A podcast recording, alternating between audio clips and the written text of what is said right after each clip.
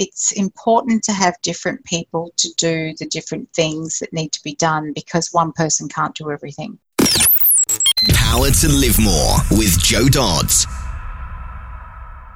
Welcome to the Power to Live More podcast, all about productivity, organisation, well-being, energy and resilience.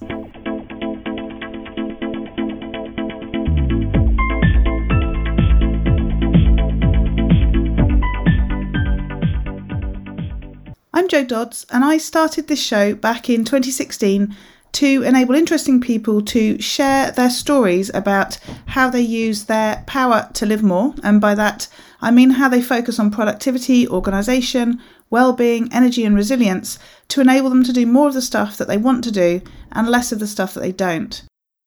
After 241 shows, I've taken a pause from doing new interviews to reshare previous interviews. They were too good to not revisit. So please do bear in mind that this podcast might refer to events from the past as current or in the future. But rest assured that the stories, tips, and advice shared by my guests continues to be pure gold. Hello, my name is Ellie Dodds and I'm co-presenter, and today Jo's interviewing Ingrid Thompson. Jo and Ingrid met because Jo saw that Ingrid was looking for guests for her podcast, and when they had a brilliant chat on that, Jo immediately asked Ingrid to join us on ours. Ingrid is the founder of Healthy Numbers, a company that provides business education and financial acumen training designed for small business owners. She is the author of the book So You Want to Start a Business. Ingrid also hosts the extremely successful and popular podcast with the same name, So You Want to Start a Business, where she interviews business owners and entrepreneurs to share their business startup stories. Ingrid is passionate about helping people make good decisions in business and in life. After a successful corporate career, Ingrid has spent almost 20 years working with small and family business owners, educating, guiding, and supporting them to run and grow their businesses. Small business owners are extremely good at what they do, and yet most have never been taught much about how to actually run and grow a business. Ingrid loves good food and good conversation. She lives in Sydney with her partner and their four cats. Back to the studio. Today I'm interviewing Ingrid Thompson of Healthy Numbers. Welcome, Ingrid. Great to have you with me. Thanks, Joe. Thanks so much for um, inviting me on, and hello, listeners a little bit of a, a sort of um, return go here, isn't it? Because uh, I was on your podcast, uh, or rather, we did an interview. I don't know when I'll be on it, but in relation to when this one goes out, but uh, we did an interview a few weeks ago. So, uh, so we we feel like we're in the middle of a, a long conversation, don't we? We certainly do, and we had such fun, and we decided that it was a good idea for us to have a reciprocal. And I reckon by the time yours comes out, this will come out, and we'll all be mutually podcasting. So fantastic. Lovely, excellent. So start by telling us who you are, what you do, and where you do it. So I'm actually based in Sydney, but I work pretty much anywhere in the world um, because of this gorgeous technology we have. And I work with health professionals and fitness professionals to help them grow and build their business. Lovely. And um, Sydney um, is not going too well on the weather front at the moment, isn't it? We're having a bit of a discussion because you've had like I don't know, talk about acts of God. You've had like the lot, haven't you? And we're having snow at this end, but you say it's really hot there today. It's it's beastly hot, and we had a weekend of torrential monsoonal rain, which February can do very easily. And then the minute it stops raining, it is humid, and literally, you can watch the grass grow. And in fact, if you listen really carefully, you can hear it grow because we go from having this torrential rain, the sun comes out, and it's just the most magnificent thing, but all the moisture comes off the ground and it feels incredibly humid. Um, and as you say, we've had a pretty torrid couple of months with bushfires, but apparently the rain has put out every bushfire. So the country's had a bit of a battering in the last few months, and that, you know, the Australian um, mateship and we we pull together really well. I think we're in for a pretty tough year, but there's a strong, strong feeling that we can do this together. So yeah, it's, yeah, it's going to be interesting. Yeah. Yes, well, good to hear that the, the fires have gone, all the, albeit that you're dealing with the challenge. So, uh, yeah. yes. So, so, your business, when I often talk to my podcast guests and, and sort of talk about the fact that I can't imagine that they, they, they planned to do this when they were at school because either the um, the sort of business opportunity didn't exist in the case of people who teach blogging or whatever. Um, but I guess the other the other um, reason that quite often that's the case is because what you're doing is something that requires your own experience in order to help other people. So I don't suppose you, you left school planning to, to set up healthy numbers. No, no, I certainly, I certainly didn't. But you know, it's an interesting. It's funny, you know, and it's such a cliche that you know um, that Steve Jobs said we join the dots backwards. But you know, if I go back through, you know, I tutored people in high school in maths. So I've always been good at numbers. Um, you know, I when I was very first started work, I worked in a hotel and I was in, responsible for food costing. I was responsible for labour costing, and I I showed the senior managers how to calculate the costs involved in running their part of the business. So, you know, it, it's interesting how, and that's effectively what I do now is I, I show business owners what the story is that the numbers tell them.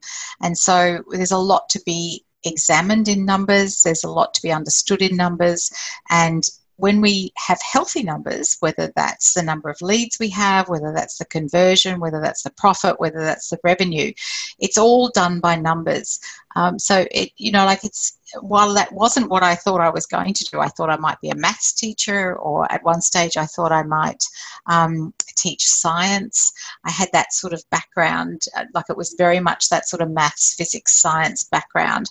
When I was at school, I went into accounting because I thought that was where numbers would do what they had to do, line up, add up, you know, it was reliable. Um, and then I moved into training and development, and that's when I realized that there's just so much to do with transfer of knowledge. If I go back with that, I was a girl guide, I was a girl guide leader, I was a big sister in the YWCA Big Sister Big Brother program. So there's there's a lot of continuity through what I did to get me to where I am now. Yes, yeah, interesting. Uh, the, as you say, and it is that sort of joining the, the dots piece. So I guess in some cases it doesn't feel a straighter line, but actually they they are all connected. So mm. so you you work internationally through technology, again, that's not something you would have done sort of back in the day. How did the, the, the actual the, the the shape of the business as it is today? How did that bit come around about? Well, I was I had been an accountant in the corporate world, and then I moved into training and development, and then there was this at the sort of turn of the century, in the 2000s, early 2000s, there was a, a I don't know what happened. I think there was some kind of slump or there was some kind of economic thing. And anyway, I was made redundant from a, a company, and I thought, oh, what am I going to do now? So I, I was actually studying for my master's and I thought I would get a part time job while I did that. But in the meantime, a friend of mine said, um, you want to come and help us with our bookkeeping?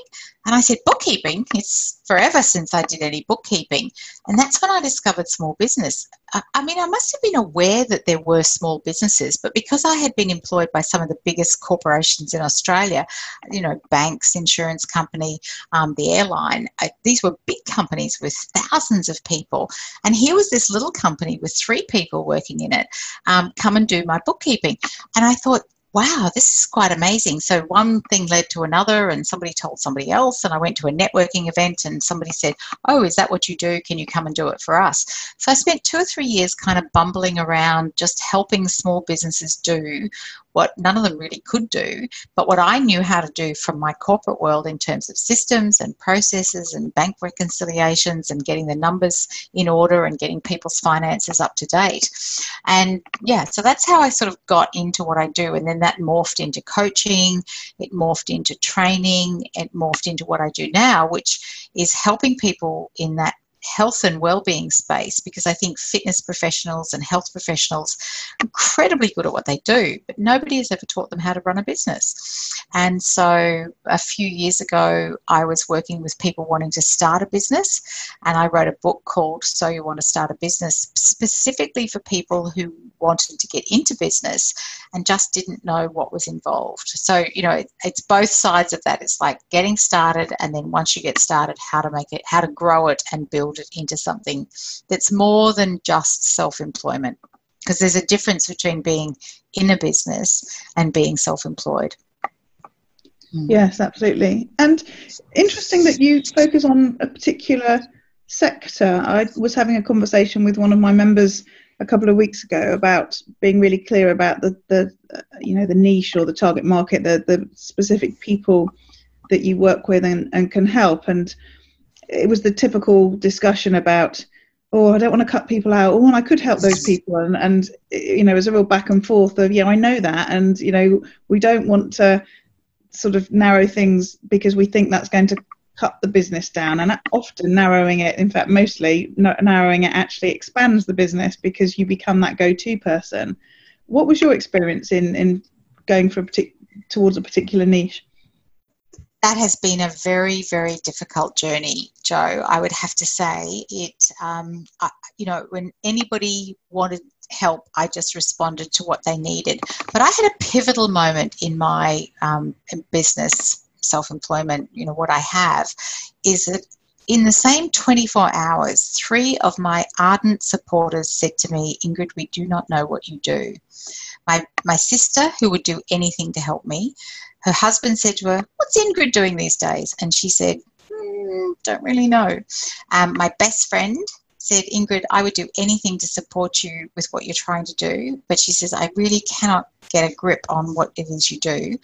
And a very good friend of mine who I met completely randomly at a networking event. Actually, you and I were talking about it before we came on air, um, you know, nearly 20 years ago now. She said, Ingrid, I would send people your way, but I don't know who you look after and I don't know what you do. So I really thought to myself, you know, here's me thinking I'm sending my message out to the world, but it was such a diluted, I can help anybody kind of message that the three people who would do anything to help me couldn't because I wasn't clear enough about what I did. So I really took a good look at who were the clients that I most liked working with, who are the ones I got the best results for, and what are my values and what do I stand for in the world. And health and well-being and you know nurturing the planet, nurturing ourselves, nurturing our relationships, all of this is so important to me and to the people that I work with. And so that kind of boiled it down to health professionals and fitness professionals. And I do work a lot with the Pilates industry. I'm very familiar with that industry. And the more familiar I get with the particular industry, the better I am able to help them. Because, you know, I just had a conversation with someone yesterday and she said, Ingrid, you, you seem to understand the Pilates industry. It, it looks like, you know, the work that you've done with other people I trust you now, for someone to say that I've never met before in the first phone call that I have with them, I trust you because I've been following you for two years and here's what I hear you say. That that's why we choose a niche. That's such a great story, great mm. example, and um, I'm sure Jackie will be listening. Albeit she has moved hers on since we spoke, but um, that's really helpful. So, so that happened, how did it then pan out? Because making that decision is one thing, carrying it through when other people still want to work with you that aren't in your niche is the challenge, I would suggest. I still work with it. So, well, I guess the thing is, though, you know, then now today there are business educators, business mentors, business coaches, because I work in that space. And again, there's some lack of clarity. You know, am I an educator or am I a coach? You know, um, if a hairdresser came to me, I don't know a lot about hairdressing. I mean, I, I know that Business 101 says, you know, money in, money out, the difference is profit. Um, but I don't know a lot of the details of hairdressing. So I could certainly add some value to somebody who is a hairdresser. That said, there are probably specific hairdresser business coaches who could actually help that person in a more specific way. And I mm. think I'm a bit unique when it comes to coaching because I don't believe in having somebody in a relationship of a coaching business relationship for a really long period of time. Most of the people who come to work with me are super smart and they need a certain amount of help and then they need set on their way. So the hairdresser, I can probably add value for maybe three sessions, maybe five sessions or six sessions and then if they have other specific hairdresser or hairdressing mentor, you know, how to deal with their specific clients, how to talk to their people, more specifically in a hairdresser sense, then they would be better off with a hairdresser coach. Mm.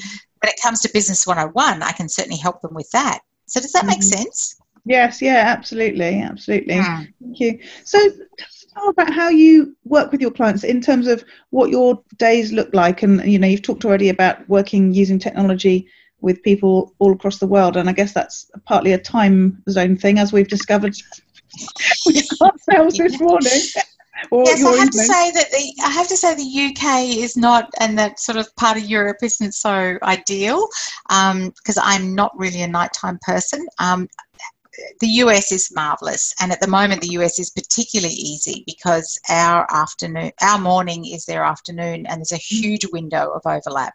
So yeah. I have clients that I coach in my morning, and it's their afternoon, or or, or even into their early evening, depending on which part of America they're in.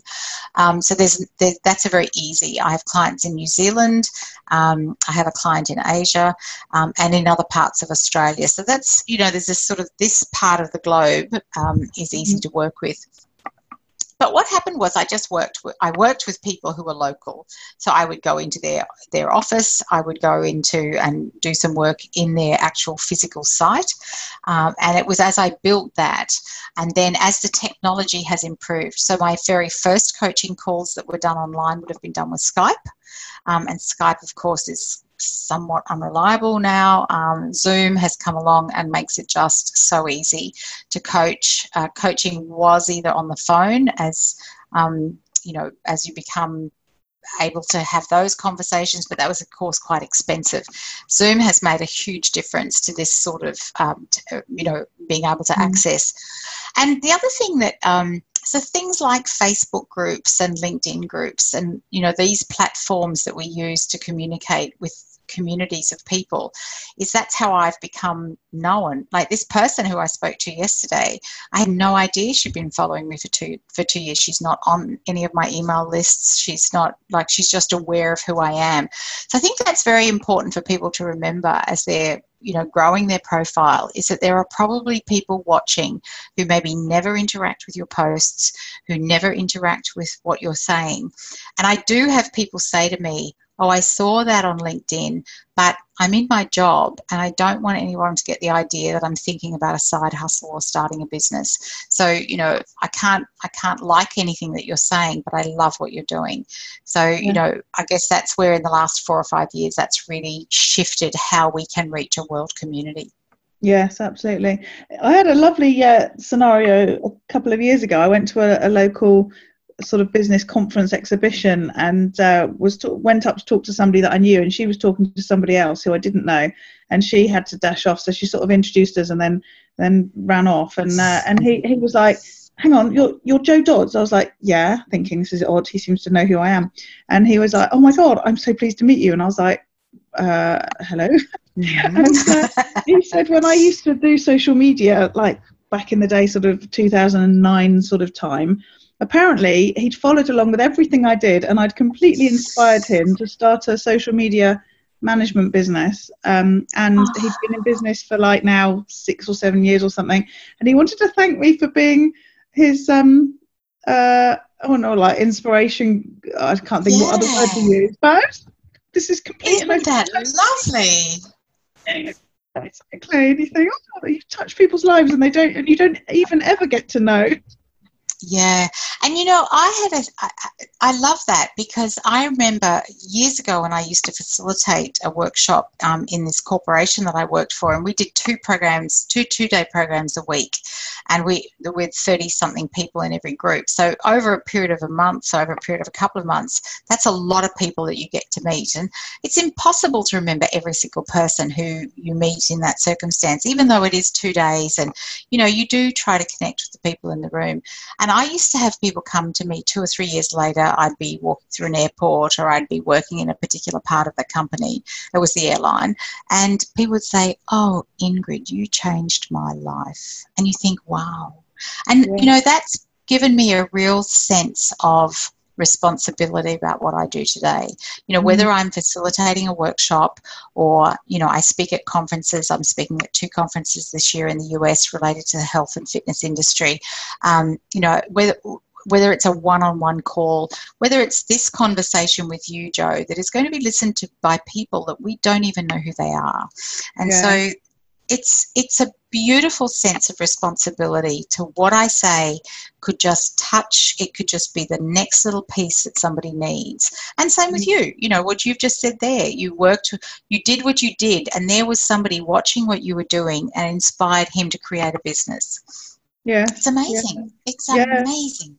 Yeah, mm. absolutely. So you mm. touched on tools that you use, so Zoom and the, as you say, Facebook groups, LinkedIn groups, and so on. What other um, technology and and um, tools and apps do you do you use? It's so funny because I know you were going to ask me that question, and I was thinking, hmm, what do I use? Um, my Mac. I have to say, I am. I, everything is here in this little piece of technology that um, just facilitates everything that I do is my Mac. Yeah. Um, you know, it just everything that I do is there um, I use Asana is a um, a project management tool. Um, it, mm-hmm. it, helps me keep track of things. Um, ASANA, very, very easy to use. Um, it, and I use it for my own things as well. So, you know, if I'm doing something that has 17 steps to it, you know, chances are I could miss one of the steps if I just tried to do it by memory. And sometimes the thing is with tasks that we do or it, we only do it once a month or we only do it every quarter and you can't possibly remember each of the steps so i find something like asana very helpful yeah. um, and then as i said zoom is almost um, absolutely needed um, and it's funny because I also use Zero, XERO, which is an online bookkeeping service. There's MYOB is another one, Mind Your Own Business, and QuickBooks. Um, and I, I eventually came to Xero a bit kicking and screaming because it was a bit like my first phone. I had a flip phone for a long time, like right into the early 2000s. And then one day, and I can remember the moment for Xero, and I can remember the moment when I went and bought an iPhone, is that the the inconvenience level was so much greater than whatever this financial cost was of taking it up that I had to make the leap. And I think yeah. the technology just keeps on getting better and better. Um, mm. You know, I can remember sitting on a bus and thinking, I know there's an email and I'm not going to see it till I get home. If I had a phone, I would see that email because somebody had texted me or and, and, said, "I've sent you an email." And because I only had a flip phone, I couldn't see the email, so it was another hour before I got home. And I thought, in that nanosecond, I thought, I've got to get an iPhone. I've got to get with the program. And just this year, I went to Xero because the same thing happened. Somebody needed me to send an invoice, and I thought, oh my gosh, I'm not going to be back to my desk bound computer for another 24 hours. The person wants to send me the invoice, they'll pay me the money right now. And I thought, I have to do something. So, you know, the lesson for me is just embrace the technology and and bite the bullet and get on with it. Mm, yeah, absolutely. I, I love the examples of, of finding those sort of pain points to, to move you forward. Um, it's it's interesting. I, I was I was absolutely an anti Apple person for years. I, I had BlackBerry when they were really you know sort of the, mm. the, the most utilized um, device mm. in, in, business sort of thing, and I, I was a, a, real fan.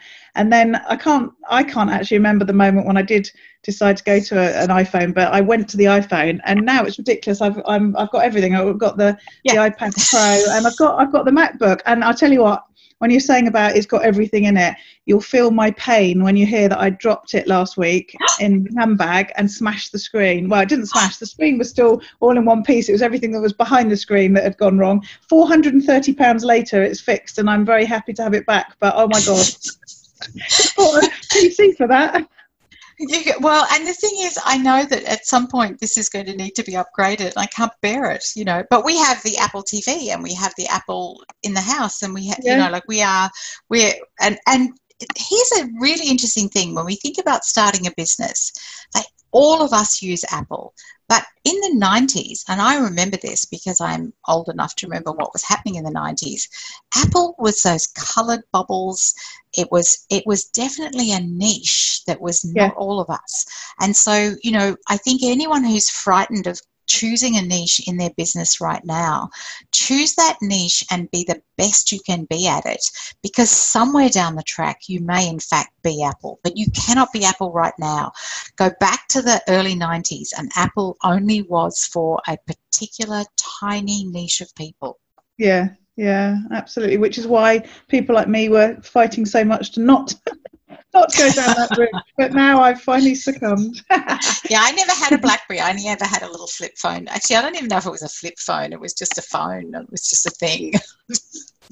I love that. I had a landline. I had a landline for so long. It wasn't funny. So yeah. I was thinking I'm um, house and dog sitting um, for my friend at the moment, who's actually in Australia, and uh, she um, I realised doesn't have a landline because they moved to their house a couple of years ago. So they were, you know, it was in a time when you wouldn't bother having one installed. Mm-hmm. Um, mm-hmm. Whereas we have one that I never use because I mm. like you know, I use my mobile phone all the time. But we have one just because we did. And you do. Yeah, we don't have one either. We moved last year and we don't have one either. Mm. No, it's funny, isn't it? Yeah, I just wonder, wonder if we're not going to move, will there be a time when we decide not to have it anymore? But then I do sometimes get phone calls. I, in fact, I was having that very thought this morning, funny that it's sort of cropped up, that um, our French friends, she's 85, she does phone the landline and never phones the mobile, and I'm never in. she speak to me first time. and um, and my my husband's auntie keeps phoning me and, and saying Valerie, which is my mother-in-law, um, and I'm like, you've rung the wrong number again, haven't you? and our numbers are right next to each other in her address book. So every time she rings me instead of next door, so I probably ought to get rid of the number, and then it forced them into another action on that pain point that we were just talking about. So, Joe, I'm curious. When it rings, do you wonder what the noise is? Like, do you go, "What is that?" Uh, no, because I immediately do, know. It's got quite a lot. We still get all those like rubbish sales calls and stuff. I just never ah, answer yes. them, so I do hear it. But you're right. There is. I've got quite a an interesting ring, and then our front doorbell has a, an interesting ring as well. And occasionally, I get confused as to which is which. So that's obviously I've not quite sussed it yet, but but then I've got it all set up so that the doorbell only rings in at the front door and in the sitting room, which is next to my office, and down in the kitchen because that's like in the kitchen you need it really loud. But in my office i don't want it to ring because i don't want it to interrupt podcasts and things because i used to switch it off for a podcast and then switch it back on again. So I've got that yeah. set up and the doorbell will set up. So nothing interrupts me in my room now. So actually when it does ring i'm never in my office because i can't hear it from there. So yeah i probably do wonder what it is when i'm in the kitchen. What is that strange noise Okay. And then of course I don't have my mobile switch to ring anyway. So like you know when you go to the cinema and people and it says you know mm. switch your mobile phones off. I never do because mine never rings anyway. And then my husband's always saying, "Well, how do you know to answer the phone?" I'm like, "Well, generally I don't." but when I'm at my desk, it's in front of me. I can see it ringing, or if I'm on so it at the time, obviously I can see it ringing. But yeah, if it's in so the that room, sounds that sounds to me like that's a secret to you staying relaxed having a nice lifestyle is that having that phone turned down so that it doesn't interrupt you sounds like part of your lifestyle strategy. Absolutely. I don't like really talking on the phone although you know these sorts of conversations you know is fine. I, I you know enjoy it. I, I can do it. No problem whatsoever. But i don't like sort of um, unexpected phone calls. So um, i yeah so i don't like to hear the ringer and i don't like to feel obliged to answer it um, and generally I don't. It's only when I'm expecting a call, you know, when I'm waiting for something specific that that uh, I have to switch it on, or I just keep looking at my phone every five seconds, which is obviously not very relaxing. That's not very productive either. no, exactly. But I'm also, you know, I give out business cards and things, and people always expect there's going to be my phone number on it, but I don't put that on it so that they can't phone me without me knowing. That's hilarious. So, what's on your business card, Joe? Uh, good question. It, uh, it tells you about my membership site and who's it, who it's for, and my name and my. Um, I think it's got my picture on actually, and then on the back it's got a beautiful photo, and I have a different photo on the back of every card, so people can choose the card that they want. And uh, so it it's a big talking point, actually, even though it doesn't actually give them my phone number, but it does give them my email address. That's what I'd like them to do. Communicate Which is probably enough. It's, it's interesting because I currently don't have any business cards and I, actually can't see the point in getting any, to be honest, because I don't feel that I ever give them to anybody. If I'm somewhere, I tend to use LinkedIn and say, "Oh, let's just find each other on LinkedIn," or Yeah. send me an email at this, or you know, go to my website. Yeah, it's Yeah. funny the Yeah. whole business card. Yeah. Well, I haven't had any for years, and I changed what I did in the meantime and everything else. It's only because, uh, as I mentioned to you before we came on, I've started to uh, go out networking in real life um, again, and some of the networking groups I go to are those ones where you have to pass your cards round and everyone Oh, takes them. yes. Oh, Um, So yes. quite traditional and not, as you say, what you'd sort of think we do now, but that is what they do. Um, and so that's why I've got them. And as I say, having the pictures is, is really helpful because it does sort of give a bit of a talking point as well. And also, you know, if you are at one of those events where they say, oh, can I take your card? I've got a little box and I open it and it spans the cards out so you can see they're all Oh. different. And I say, pick a card, any card. Oh, I might have to get one of those. That sounds like my sort of business cards. they argue over who wants which one and which which particular landscape they're after and then all the pictures are my pictures so i can tell them where i took the picture so They're it's actually your photos. Oh, wow. yeah yeah exactly so uh, that's cool so, we've talked about tools and apps getting your job done getting your work done um, how do you make sure you do what you do do you use a, a, a to-do list do you use pen and paper have you got an app for it Oh, I've got a little bit of a combination. So I have my year mapped out. I, I have sort of a couple of big projects that I'm working on, um, some conferences that I'm going to, that I'm going to attend, or that I'm going to speak at. Um, but week to week, I map out my week with a piece of paper and, and coloured pens. Um, I, it, it just seems to work for me. Uh, it's so what the appointments that can't shift. So something that's already so like this conference call like this um, zoom call to have the podcast interview was locked in for this particular time. And then i have my work that i do around that. So for the last couple of days i've been working on three new videos that i'm sending out to my community with information for them. And so i've had some coaching calls over the last couple of days and i've been fitting that around it. And i'm super super strict about timing. So i use my timer. So that's kind of another tool that i use. Every telephone has got a timer in it and i set my timer for two hours for five minutes for 40 minutes whatever i want to do. So if i just want to quickly go into linkedin and make some comments and, and check what's going on i might set the timer for five minutes and i'll spend five minutes doing that. Otherwise i would be an hour later you know, still Yeah. down a rabbit hole, reading something, watching a video, and ultimately, you know, watching a cat video somewhere on YouTube. And I don't even know how I would get out of LinkedIn to that, but somehow I would. So I'm pretty strict about my timing on those sorts of things. So every morning I do a little bit of LinkedIn, a little bit of Facebook, and then I have my appointments for the day. And, you know, yesterday, Monday, I had no appointments and I spent the whole day working on the presentations, putting the, the PowerPoints together, recording the presentations um, without interruptions, phone off, you know, cats locked in their rooms, complete peace and quiet so I could f- focus on doing that because by the end of the day I wanted to have a certain amount of that completed. So Yeah. And then there's other days when I'm just not able to, you know, like I just either don't feel particularly like it or I'm not feeling 100% well or it's too hot. Um, and, you know, I, I, I interviewed somebody recently who said that on those sort of days they like to check the, um, the, the, the missing links on their website. Joe, was that you? I think that was you. he said oh, on those horrible days they just go, Oh, I'll just check the dead links on my website because I just don't feel like doing anything else. And I just think that's such a great way of describing the sort of the dreary task that you'll do on a you know, for an hour or two when you just don't feel like doing anything else. So, you know, but most of the time in the time that I use, I'm pretty rigorous about how I spend that because I want to have other time to do other things. Yes, yeah, that's that's so important, isn't it? In that what we do absolutely could expand to fit all the time that we Absolutely. have Mm. available and don't have available. Mm. Mm. I'm still laughing at what you said about um, putting things in your diary and having them at you know set times and, and being very specific. And you use this podcast as an example because I I had it in my diary too. We just didn't have it at the same time, did we? well, that's yeah, that's that's a time zone thing. It's more glitch in our system. At both ends, but it didn't quite tie up to begin with. But we're here now, so that's good. We're here now. Yeah. Brilliant. And so, do you have other people that help you at all?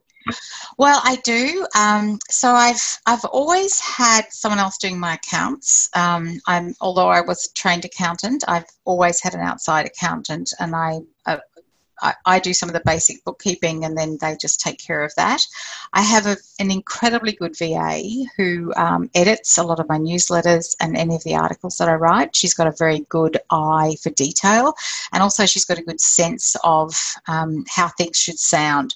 And she quite often, you know, cuts words out or moves things around a little bit. So, and then I have other VAs who do some of the nitty gritty, like the website uploads and social media posts. And I think what I've discovered over time is that it's important to have different people to do the different things that need to be done because one person can't do everything. So the person who's really good at editing, to get them to do the nitty gritty, tedious stuff is not the best use of their talent.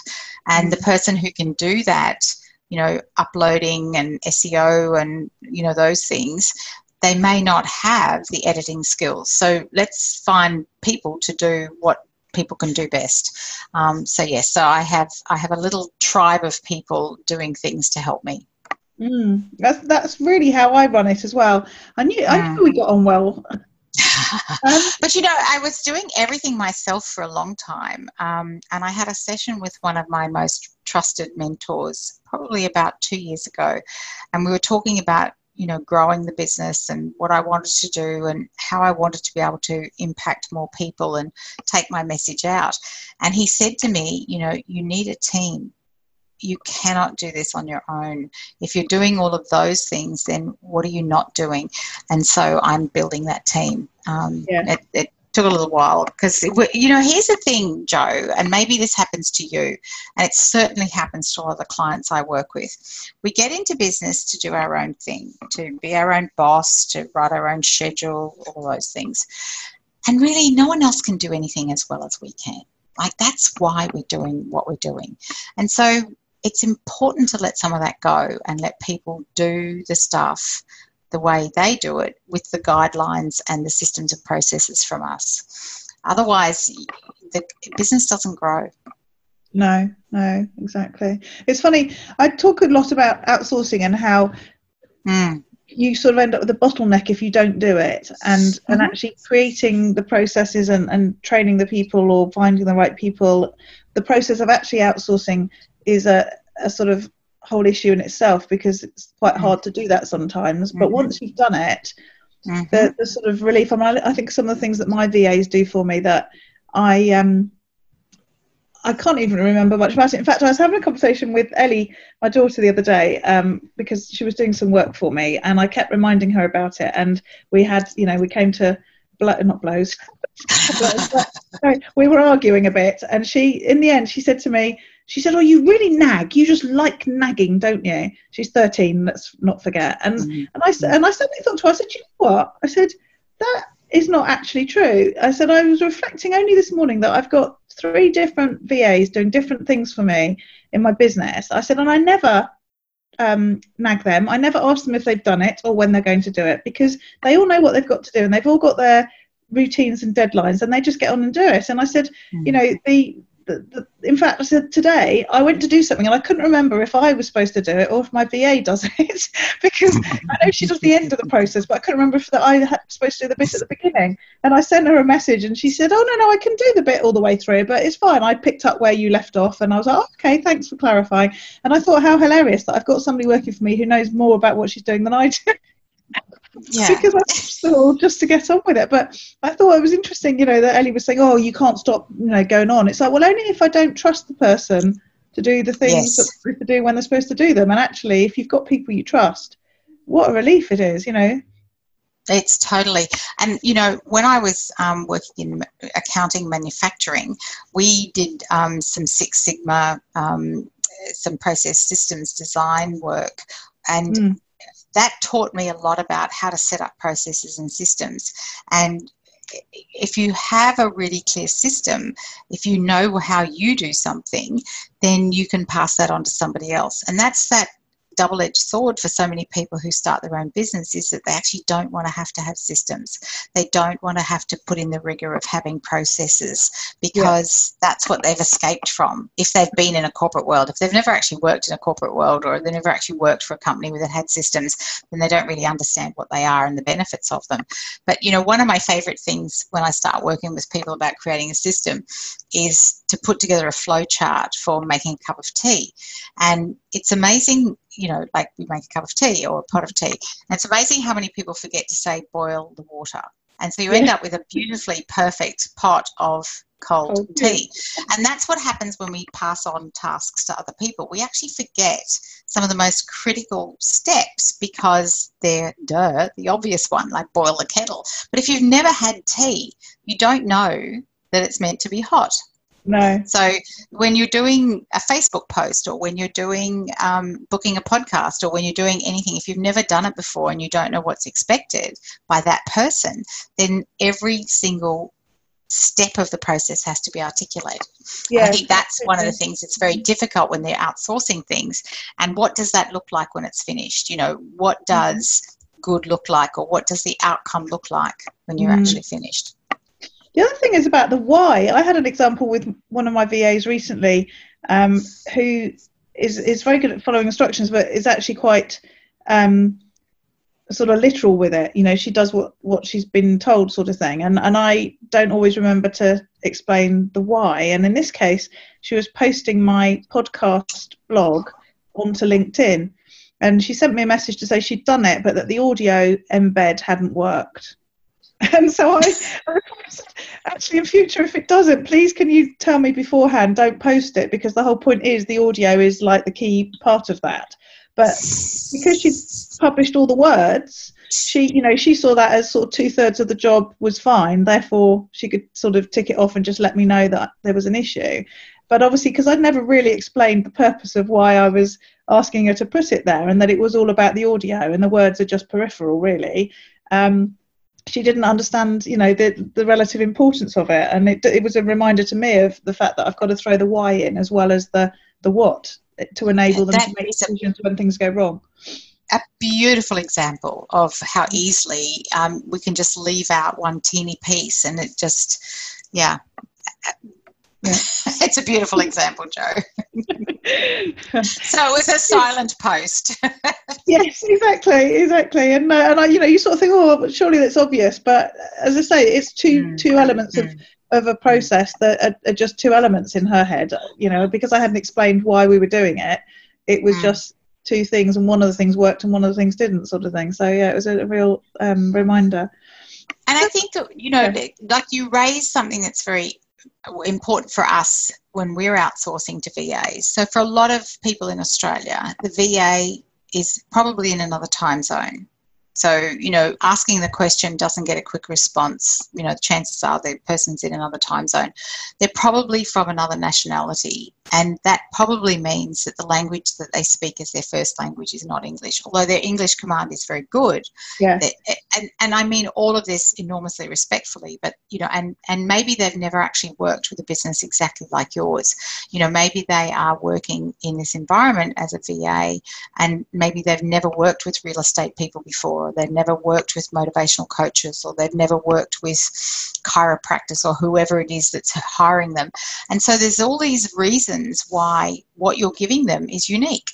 Mm. And so it's super important to articulate a LinkedIn post has words and audio.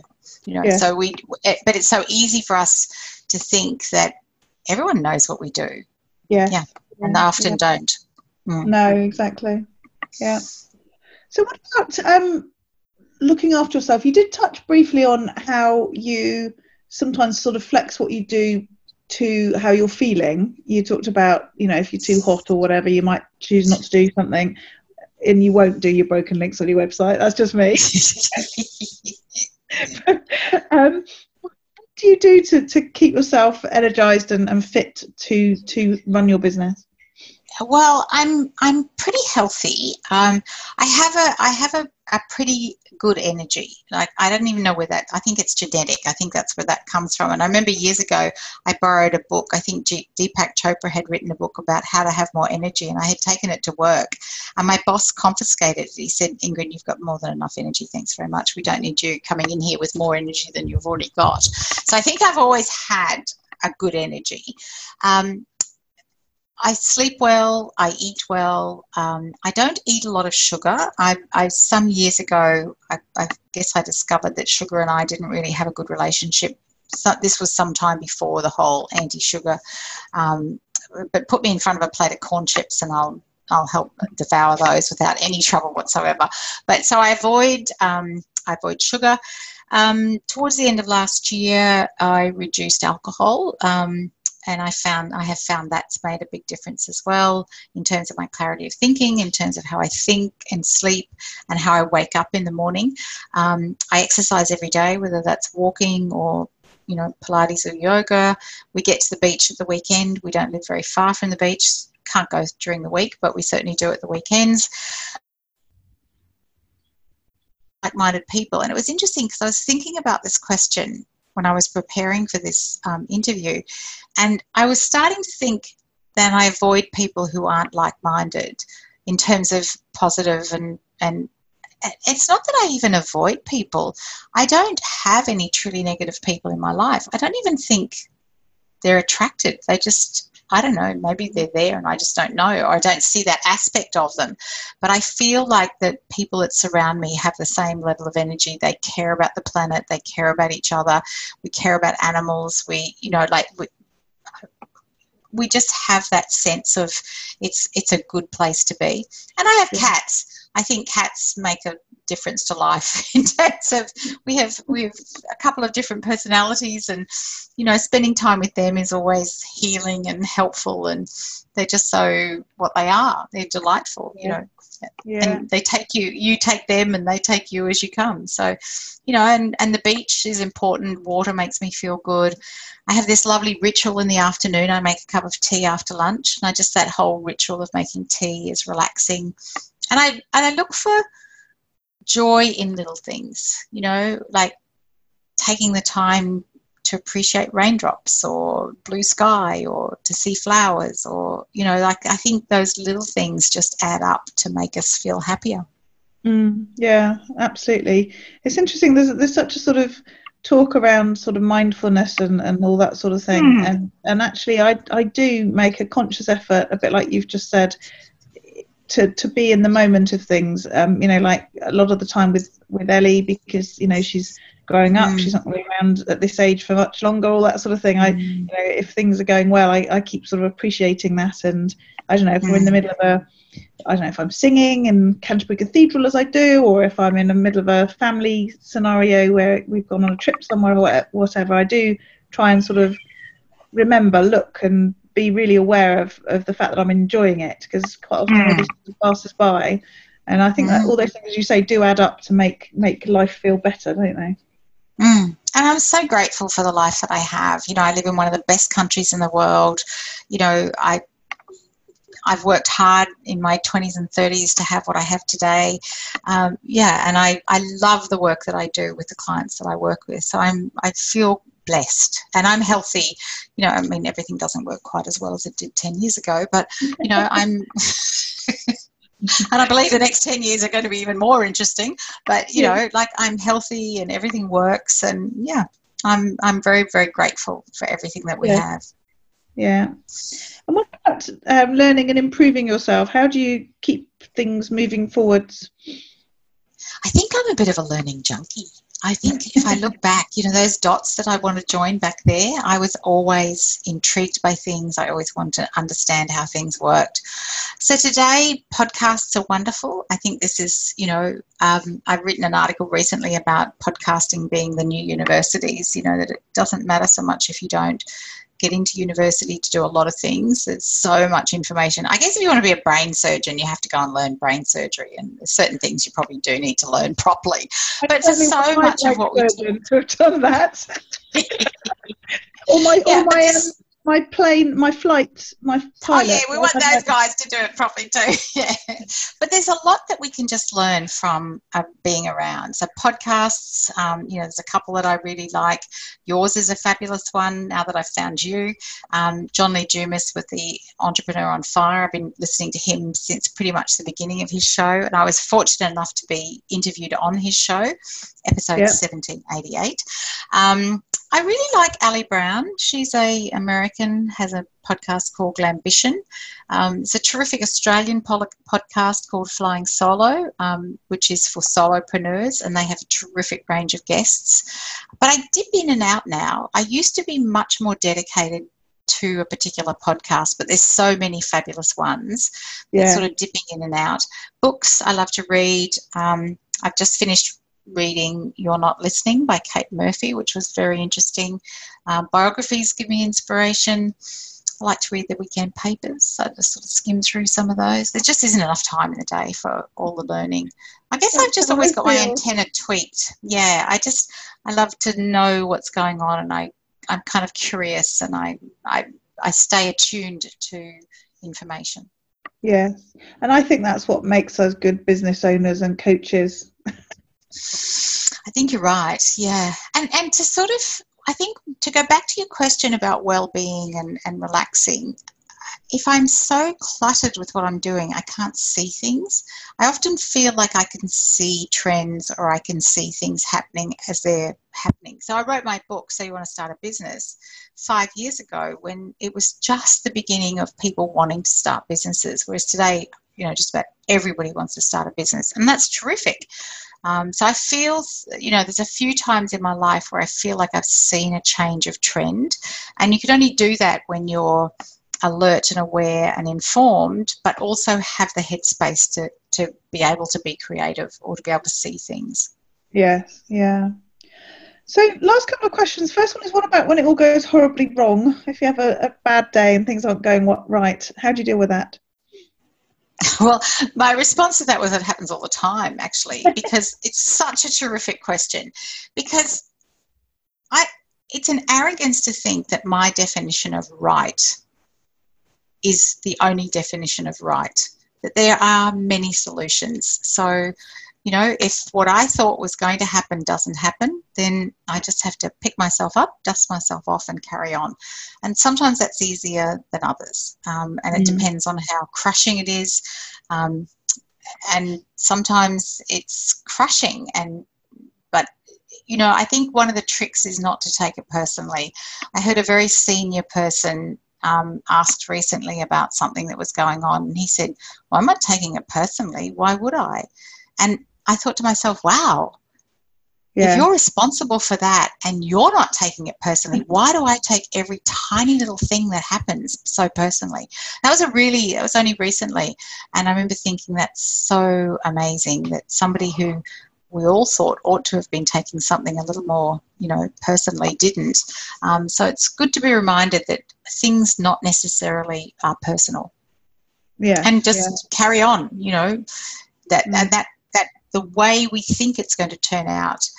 And you know, in the truth, if I think back over my life, if things haven't gone well, something better has come out of it. Yes. And you have to trust the universe sometimes that that's just that there's a better plan. Mm, I was listening to a podcast the other day, a um, couple of ladies um, from Scotland who one of them I, I know it's called Remarkable Women and they mm. talk about when you have something go terribly wrong in your life they call it a masterclass as a way of mm. Um, mm. sort of you know repositioning it that as you say whatever goes wrong there is always some learning to come from it and and quite often things in the end will be better that you just don't realize that at the time yeah so, that's wonderful i love that yeah hmm. might have to borrow that yeah, me too. Um, okay, and so the last one is um, those days when you get to live more. So that's where you get to do more of the things that you want to do and less of the stuff that you don't want to do. What What do those days look like for you? Uh, you know, I loved this question when I was preparing for it. I was because I thought, wow, what does that really mean? And it had me thinking about a question that I was asked on another podcast um, Sam Harris has a podcast called Growth Mindset, and he asks guests about kindness, about being kind. And I think there's something in your question that goes to this for me. So, to live more is tied up with kindness and genuine kindness, that idea of um, not doing kindness because you want something back for it, but that, that notion of being kind in an activity. So for me, a day where I have lived more is a day where I've been able to be kind. And, you know, is that rescuing a butterfly? Is that, you know, whatever it is, you know, it, it's just some act of kindness. And I think that's the ability to live more. Lovely. I love that question for many reasons. Obviously, mm. I, you know, ask it. Um, but one of the main reasons is how how many different sort of nuances to the answers that, that I've had over the years. I mean, this is this will be show number I don't know 150 something, and uh, and nearly every answer is, is, is different. And you sort of um, the fact that, that it can nuance so much is, I think, part of it. But uh, yeah, I absolutely love that. Thank you. Mm, thank you. Uh, thank you for asking it because it really is a lovely question and uh, it, it just brings to how we live our lives is different for everybody, isn't it? As you say, everybody's got a different answer to that one. Mm. Yeah. I was thinking about, you know, living more, that is the point. It's about what what works for you, you know, what what is important to you and making sure that your life sort of fits with that and, and not, you know, some people spend their lives trying to do things that suit other people, and you know that clearly isn't living more for that particular individual. Mm, it is, yeah. So, Ingrid, tell people how they can find out more about you and connect with you. So, I LinkedIn is great. I love um, connecting with people on LinkedIn. So, Ingrid Thompson on LinkedIn. I have a website called um, Ingrid, uh, Ingrid Thompson, healthynumbers.com.au because I'm in Australia. That's um, another great way to, con- um, to connect with me. If anybody had a particular question or something I want to say, Ingrid at healthynumbers.com.au is an email address. I listen to, I, I, answer all my own emails. You can tell it's starting to get a bit late for me. Um, and I have a podcast called So You Want to Start a Business. So I wrote a book called So You Want to Start a Business and I have a podcast podcast. But um, I think, you know, LinkedIn is a great place to reach out or directly on an email. And if you just want to check out what I'm all about, my healthynumbers.com.au is the website. Lovely. Thank you so much, Ingrid. As expected, it's been a really lovely conversation. So um, it was worth me getting up earlier than normal. it was worth, you and worth me staying up later than normal. Oh, Joe, thanks so much for the opportunity. And honestly, the, for the listeners, I wish you all the very best in your endeavours, whatever that is, whatever living your life fully is for you, do it. Like, just, yeah, make the most of every single day. Attention, home based coaches and consultants. Are you tired of feeling alone, isolated, and frustrated with running a home based coaching or consulting business? Are you sick of feeling like your life would be better and you'd be happier if you felt more organised and productive? Do you feel like there's simply not enough time in a day to get all the things done that you need to do to build a successful business while making time to live more? It's time to stop the isolation and start getting more organised, productive, and focused on the skills that will move the needle forward. It's time to join the Power to Live More Calm membership. If you're ready to, Stop creating the wheel and focus on the things that truly matter in your life and business. Learn what you need to know to be successful and live more. Get accountability help from a group of like minded home based business owners. To learn more about the Power to Live More Calm membership program and apply, visit powertolivemore.com slash get calm. Use your power to live more.